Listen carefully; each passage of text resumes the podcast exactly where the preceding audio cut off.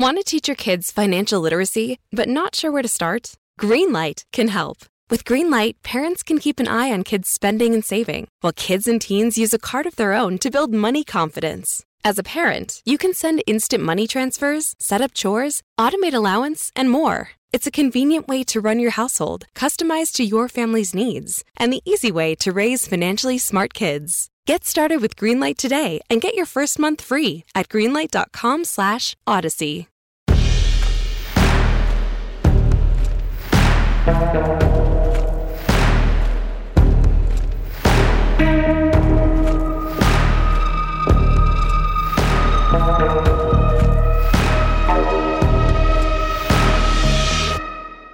Jerry Garcia had been dead and gone for 25 years when, in 2020, his name and likeness were used to market a hotly anticipated new product.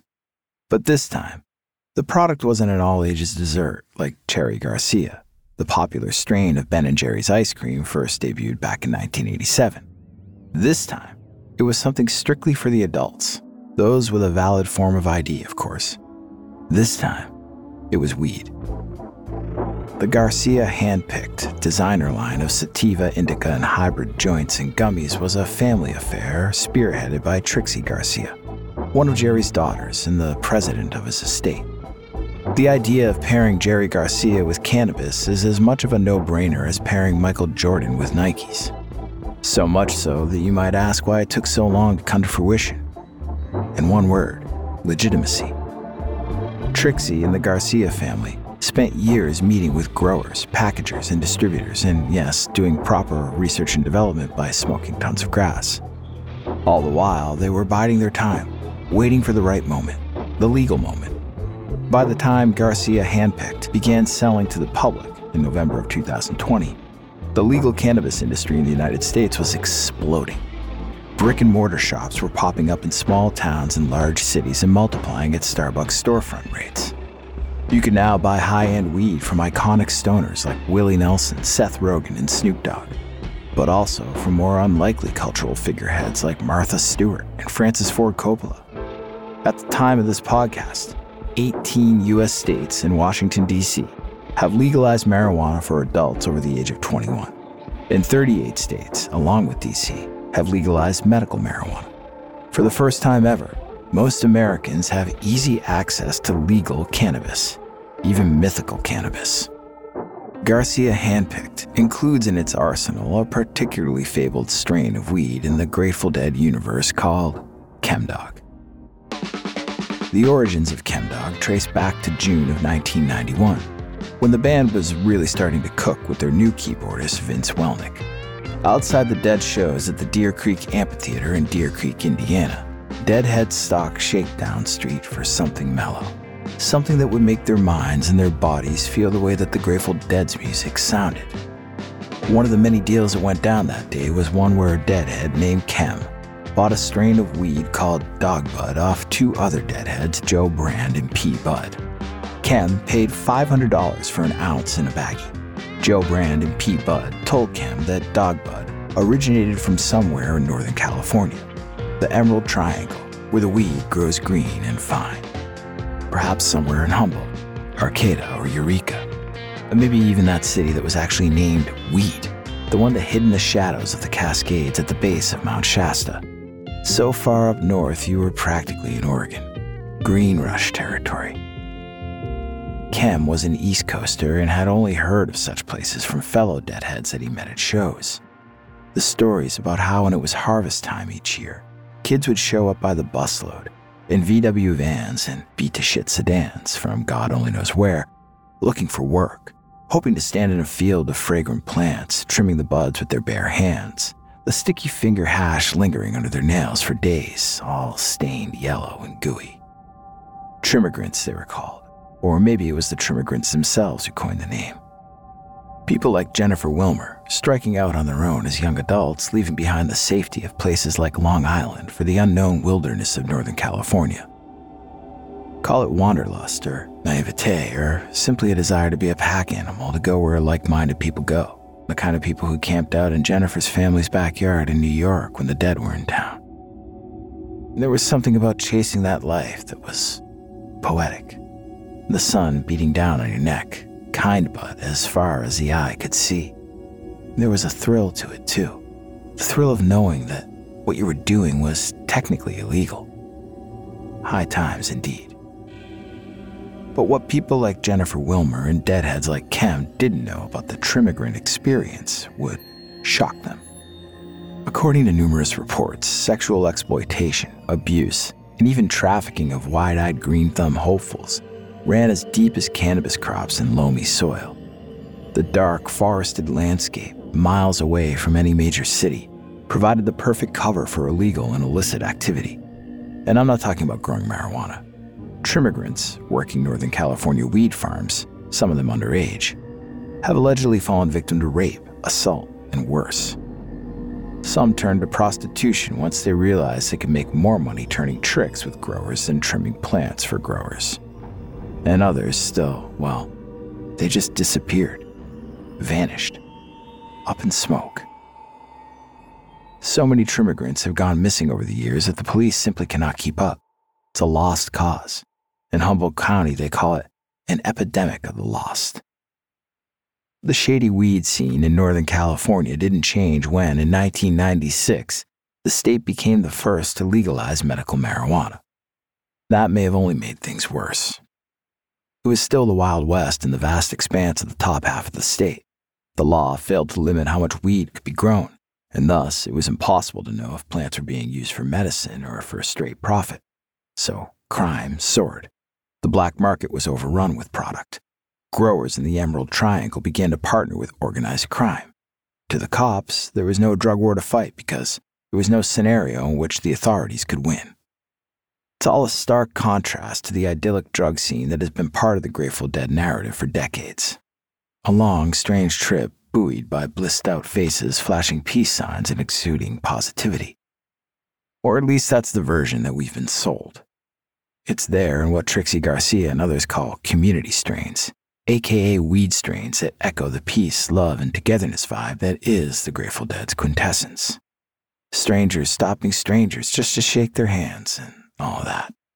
Community strains like ChemDog, which came into existence when that one deadhead, Kem, returned home to Massachusetts with that $500 bag of dog bud he'd scored in Deer Creek. Kem planted some of the dog bud seeds, and voila, the plant that grew in his home was a variation on a theme, just like how the Dead's help on the way segued into Slipknot and then Franklin's Tower.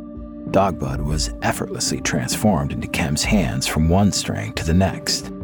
Chem plus dog equals chemdog. Its evolution spanned California to Indiana to Massachusetts and then back to California decades later when Garcia handpicked, incorporated its sweet diesel smell into their curated line of legal weed.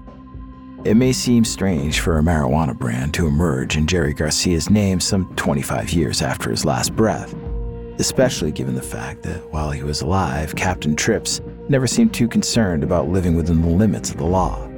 But when it came to business, that was one place where the man was surprisingly straight. So in 2020, when weed is legal and a commercial concern, this old engine makes it on time.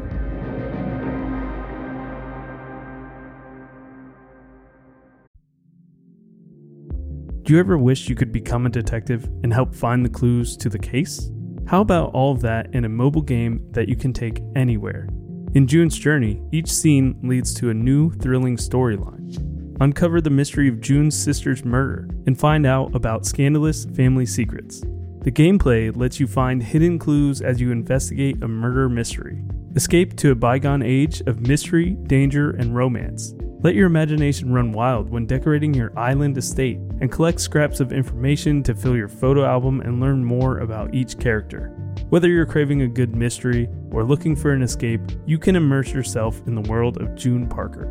June's Journey is a hidden object mystery game with a captivating detective story taking you back to the glamour of the 1920s with a diverse cast of characters.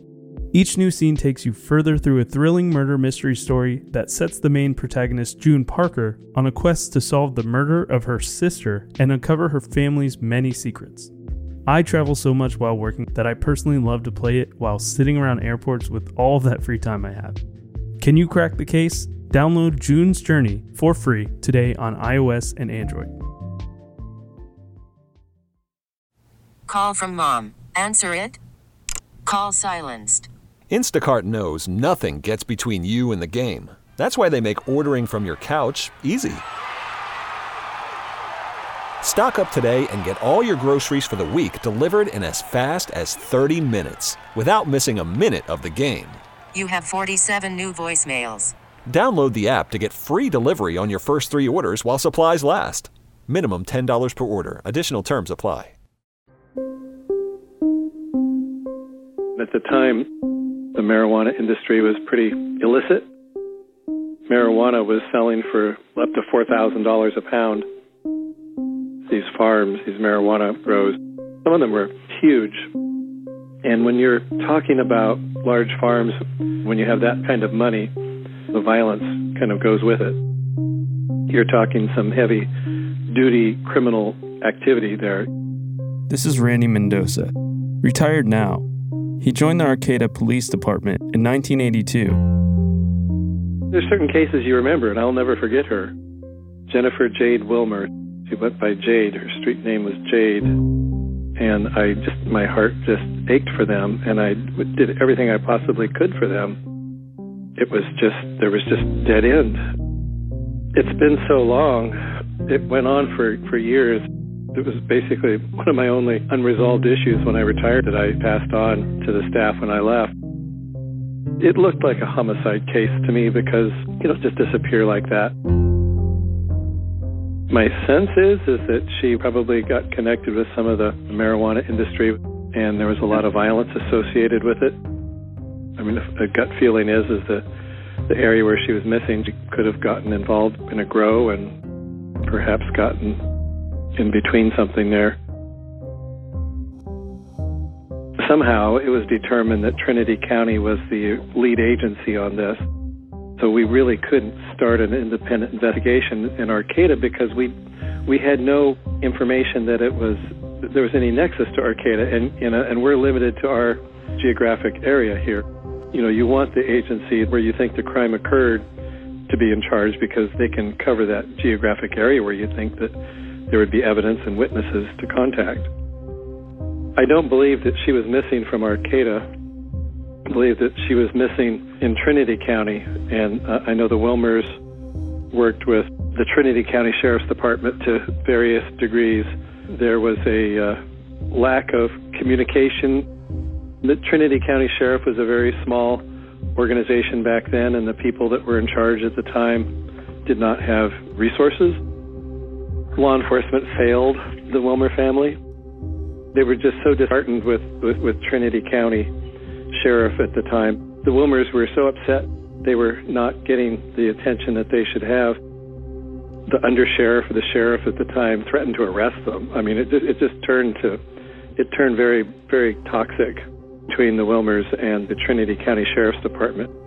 And I want to just say that I don't know anybody at Trinity County Sheriff's Department now and I'm sure that the people that were there back then are no longer there. I don't think you can call it a missing person case for forever. At some point, the Wilmer family went through their congressman and was able to uh, have the California Department of Justice investigate it. So there is a case file at the California Department of Justice. Since then, there has been more awareness, especially young women, and violence associated with some of these farms, these marijuana grows if it's not uh, the people that are conducting those large scale operations being violent, it's, it's, it's people trying to rip them off with violence.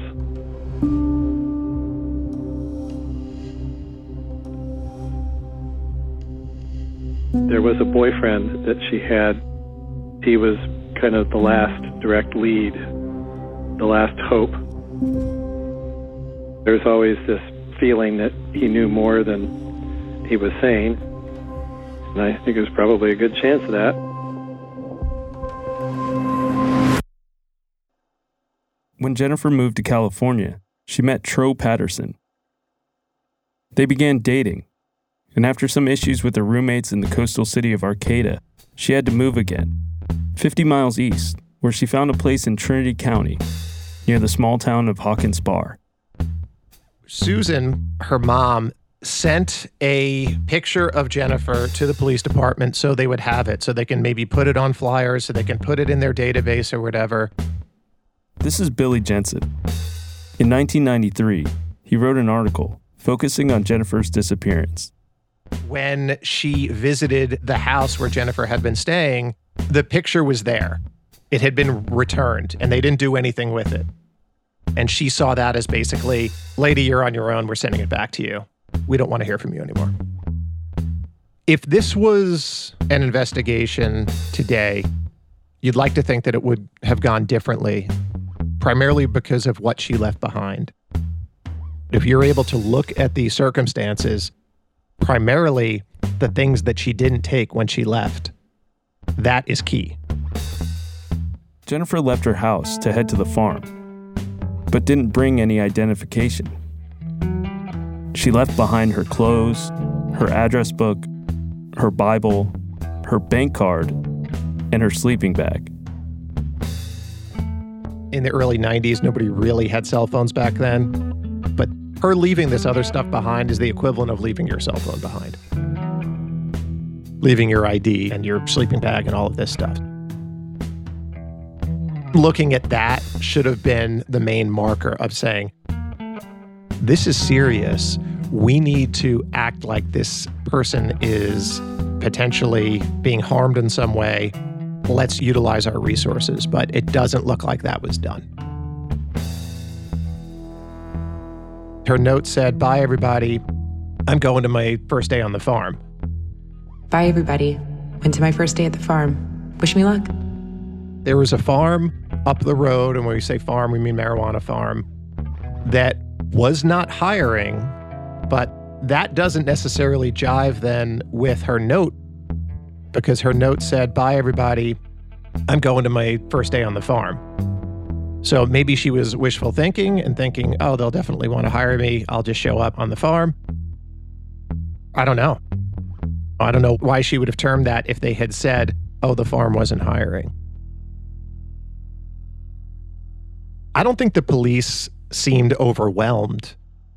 And if it's a case of we need to look for a missing woman who might be under somebody's control or might be being harmed versus going and busting a marijuana grow, I think we all agree where the resources should have gone. So she leaves that morning. In the note, she says to Mingo, who was one of the roommates, Good luck to you, Mingo, and see you in a few months. which either can mean she would be back in a few months or he was leaving. It makes it sound like maybe he was leaving. Not left with a lot of clues in Jennifer's case aside from the note. This section that Billy is referring to is important. When she says to Mingo, her roommate, see you in a few months, does she mean that she is leaving for a few months?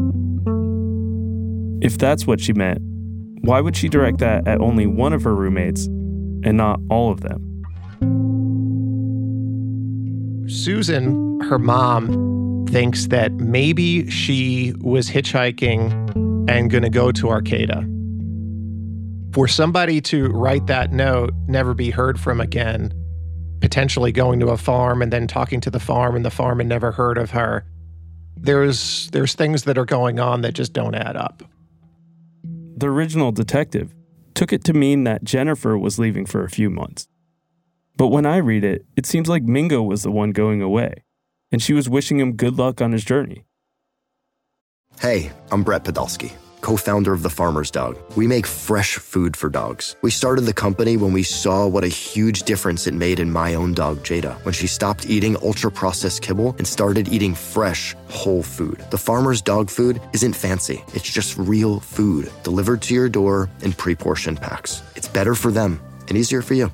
Get 50% off your first box at thefarmersdog.com slash podcast. That's thefarmersdog.com slash podcast. Ready to start talking to your kids about financial literacy? Meet Greenlight, the debit card and money app that teaches kids and teens how to earn, save, spend wisely, and invest with your guardrails in place. Parents can send instant money transfers, automate allowance, and more. Plus, keep an eye on spending with real time notifications. Join more than 6 million families building healthy financial habits together on Greenlight. Get your first month free at greenlight.com slash odyssey. That's greenlight.com slash odyssey. Knowing how to speak and understand a new language can be an invaluable tool when traveling, meeting new friends, or just even to master a new skill. But it's not always simple when you're bogged down by textbooks and structure classes. That's why so many people trust Rosetta Stone. Rosetta Stone is the most trusted language learning program, available on desktop or as an app. It truly immerses you in the language you want to learn, like Spanish, French, Italian, Chinese, and more. You won't just be studying English translations. The Rosetta Stone intuitive process helps you pick up a language naturally, first with words, then phrases, then sentences. Don't put off learning that language. There's no better time than right now to get started. For a very limited time, listeners can get Rosetta Stone's lifetime membership for 50% off. Visit rosettastone.com slash rs10. That's 50% off unlimited access to 25 language courses for the rest of your life. Redeem your 50% off at rosettastone.com slash rs10 today. I'm working on a book right now about how the opioid epidemic is, particularly in the Midwest, is providing a cloak for serial killers.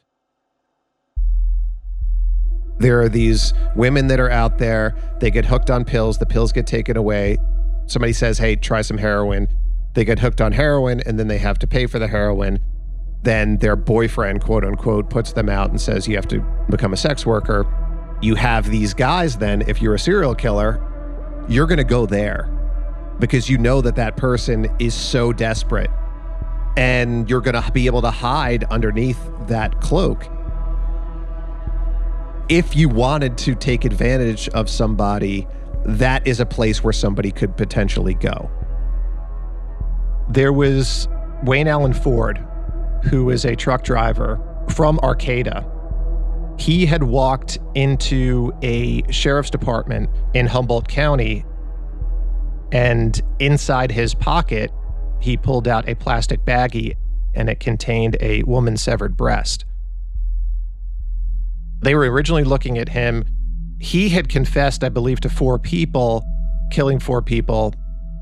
And it turns out that he was in the Midwest during her disappearance. There was actually a young woman who entered an abortion clinic saying that her name was Jennifer Wilmer. Everybody sort of got excited. Maybe this is her. And it turns out she was 14 years old. She was trying to hide the pregnancy from her parents, and she had seen Jennifer's name on a missing person poster and then decided to use that as an alias.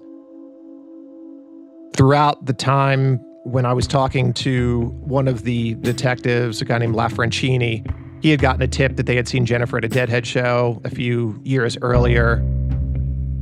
My opinion at the time was she left her home because of friction between her and her parents. This is David LaFrancini, a Trinity County sheriff who was first to investigate Jennifer's case. She just ceased to exist. I mean, it was just like you turned the switch off. Her presence out here to me was kind of a walk away. Whether it be from her parents, whether it be from I'm done with society. I mean, she kind of traveled in those circles. She came out here and, you know, was kind of living uh, an alternate lifestyle relative to what her parents lived. Naturally, the type of people that she kind of came in contact in that lifestyle, there was a potential risk factor, you know. Some of them were not uh, of the best moral character. And none of them really stood out in particular is going, oh, we got to look at this guy. But we did look at a lot of them. And, and all of those things are time consuming, but uh, they never turned much up. Basically, everywhere we turned, we turned up a dead end. You know, it was just like she disappeared. You follow up the leads as they come in, and there never were any really good leads in this to begin with. But after a while, the bad ones dry up, so to speak. There was once a jailhouse confession. A guy said that Jennifer was buried in Blocksburg, California. And I asked LaFrancini, I said, Well, what are you going to do with that information? And I remember him telling me, he said, That would be third hand hearsay. I sat down with the guy. The first thing he said was, I'll tell you some stuff if you can get a break on my charges. It was all fabricated. While visiting the police station, Jennifer's mother, Susan, saw a manila envelope in one of the sheriff's hands, labeled Wilmer. It was empty. When people would go missing a hundred years ago, a lot of times they weren't tagged as missing because people would just go off and start new lives. That was just a thing that happened even in the 70s. People would just leave and start a new life, and then maybe I'll see you at Thanksgiving or something like that. But this case is completely different. This case is somebody that left a note, said they were leaving, but most importantly, left all of their stuff behind. When somebody does that, that means they were not going for a long period of time, they were not walking away. Something happened to them. This is the CBS Evening News. The high profile search for Polly Klaas, kidnapped from her own bedroom three years ago, made her face familiar across the country. After she was found murdered, her father rose to prominence as an advocate for tough laws to protect children. One of the strange things about this case is that Jay Patterson was the boss of Polly Klaas's father. And Polly Klaas went missing, I believe it was a month after Jennifer went missing. So he got thrown into a whole nother thing that was one of the biggest and worst crimes in that area's history. A month after Jennifer Wilmer's disappearance, a 12 year old girl named Polly Klaas was having a slumber party with two friends when a drunk man came into her bedroom holding a knife. He tied up Polly's two friends, put pillowcases over their heads, and told them to count to a thousand. When they started counting, he left with Polly and later strangled her. An all points bulletin was issued immediately, and within hours, a babysitter spotted him parked in a ditch outside of her client's house. She told the property owner about it, and they called the police. The officers dispatched to the scene didn't know about the kidnapping, as their department used a separate radio channel than the one that issued the alert. They approached Richard Allen Davis and ran his plates and license, but found no warrants. The police urged the homeowner to perform a citizen's arrest on him so that they could take him into custody. But the homeowner refused. The deputies searched his car and found an open beer in his truck, but because he wasn't driving when they found him, they made him just pour it out, towed his truck, and let him go. A month later, the property owner was having some trees taken down near the ditch when loggers found a torn pair of ballet leggings. She called the police with the suspicion that they belonged to the girl kidnapped a month prior. Three years later, in 1996, Richard Allen Davis was convicted of kidnapping and killing Polly Klaas. I would also like to state for the record that the main reason I know that I did not attempt any lewd act that night was because of a statement the young girl made to me when walking her up the embankment. Just don't do me like my dad. I have to pay my dues, so should Burn you. in hell, Davis. Yeah, boy.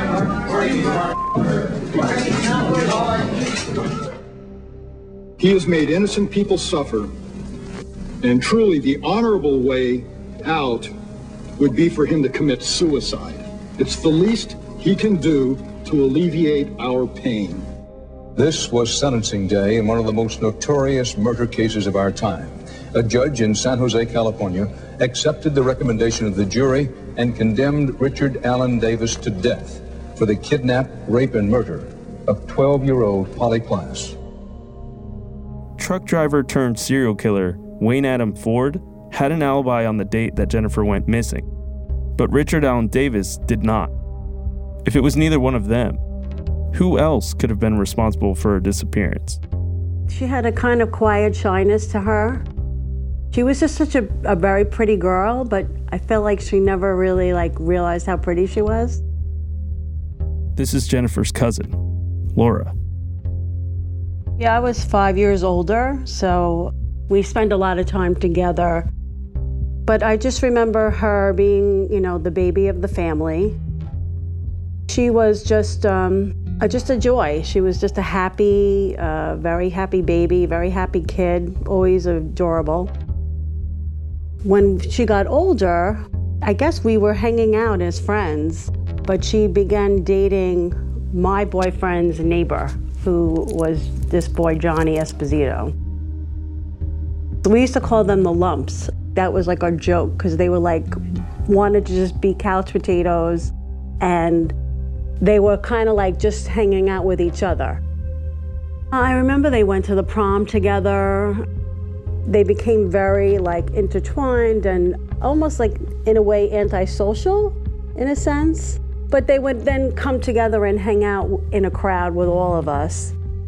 And so we kind of hung out together then, and she was into the music and she, she liked the Grateful Dead. Um, and just really almost, it became like an obsession. So she had this like dual thing, like where she could be like this good girl, but then she had this wild side to her, I guess, that wanted to go follow the dead and, and be a deadhead. And to her detriment and even like her relationship with her boyfriend would be well i got tickets to a show. I'm i'm going to california. And he would be like shocked that all of a sudden she got up and went. So there was some kind of like pull there for her to go. But i just remember how devastated he was when you know all of a sudden she was on a flight and going to see them somewhere and this was more happening toward when she finally moved to California. So it was like this gradual thing, like she was going out to see them, and then next thing you know, she was like, um, like she was there. That became her way of life was to go out there. Like something about me always felt like I needed to keep a connection to her. And so I just remember like being nervous for her, like being there. Like my last time I saw her, she had come home for Thanksgiving. And I got I want to say it must have been like a year before she went missing when she came home for that family uh, party. And it wasn't really treated like a missing person case, it was treated like a runaway. So it was very frustrating that she was already living in another state, so why was she running away? You know, like she was missing from the state that she ran away to. If Jennifer moved to California to get away and start a new lifestyle, why would she run away from the place she wanted to move to so bad? She became friendly with Tro, who was the boyfriend in California at the time. Like, I didn't know any of the people like that she was there with at all. I did hear rumors that she might have been part of the Rainbow Children or some kind of group that was involved with following the Grateful Dead. So, kind of like a commune type of living situation. But my gut right away was like, my aunt was like talking about this guy, Tro, like he was this great guy who was like helping them. But I'm like, you know, right away, I'm thinking he's got something to do with this. Susan definitely mentioned that she was suspicious of Tro. She was trying to get him to talk. He was not necessarily that forthcoming. I talked to his father and I was looking for him. I contacted his father, Jay Patterson, and Jay told me, quote, he's up north I was hoping that we could get over this calamity rather than open up a festering old wound. And I told him the wound has never closed. This woman is still missing. So there's no opening up a festering old wound. I always felt that was weird that he said, I wish they could get over this calamity rather than open up a festering old wound. It's just like, why is it a calamity? Why is it, you know, there's no opening up a wound. The wound is still there. She's still looking for her daughter.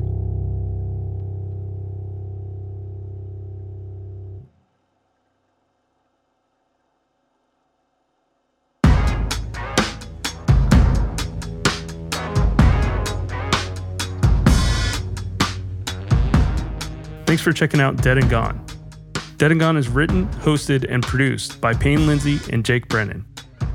Check out Jake's other music and true crime show, Disgraceland, about musicians getting away with murder and behaving very badly, as well as Payne's other shows, Radio Rental, Atlanta Monster, and Up and Vanished. Dead and Gone is a production of Tenderfoot TV and Double Elvis.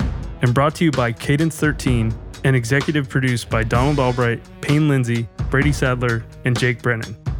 This show is produced by myself, Mike Rooney, Alex Vespestead, and Eric Quintana. Mixed by Cooper Skinner. Music by Makeup and Vanity Set, with additional music services by Ryan Spraker. Additional mixing by Matt Bowden. Additional writing by Zeth Lundy. Copy edited by Pat Healy. Research and reporting by Eric Tricky. Cover design by Matt Mills for mattmillsart.com. Special thanks to Oren Rosenbaum and Grace Royer from UTA. Ryan Nord, Jesse Nord, and Matthew Papa from the Nord Group. Chris Cochran and the Cadence 13 team, Beck Media and Marketing, Station 16, and the teams at Tenderfoot TV and Double Elvis. And as always, thank you for your support.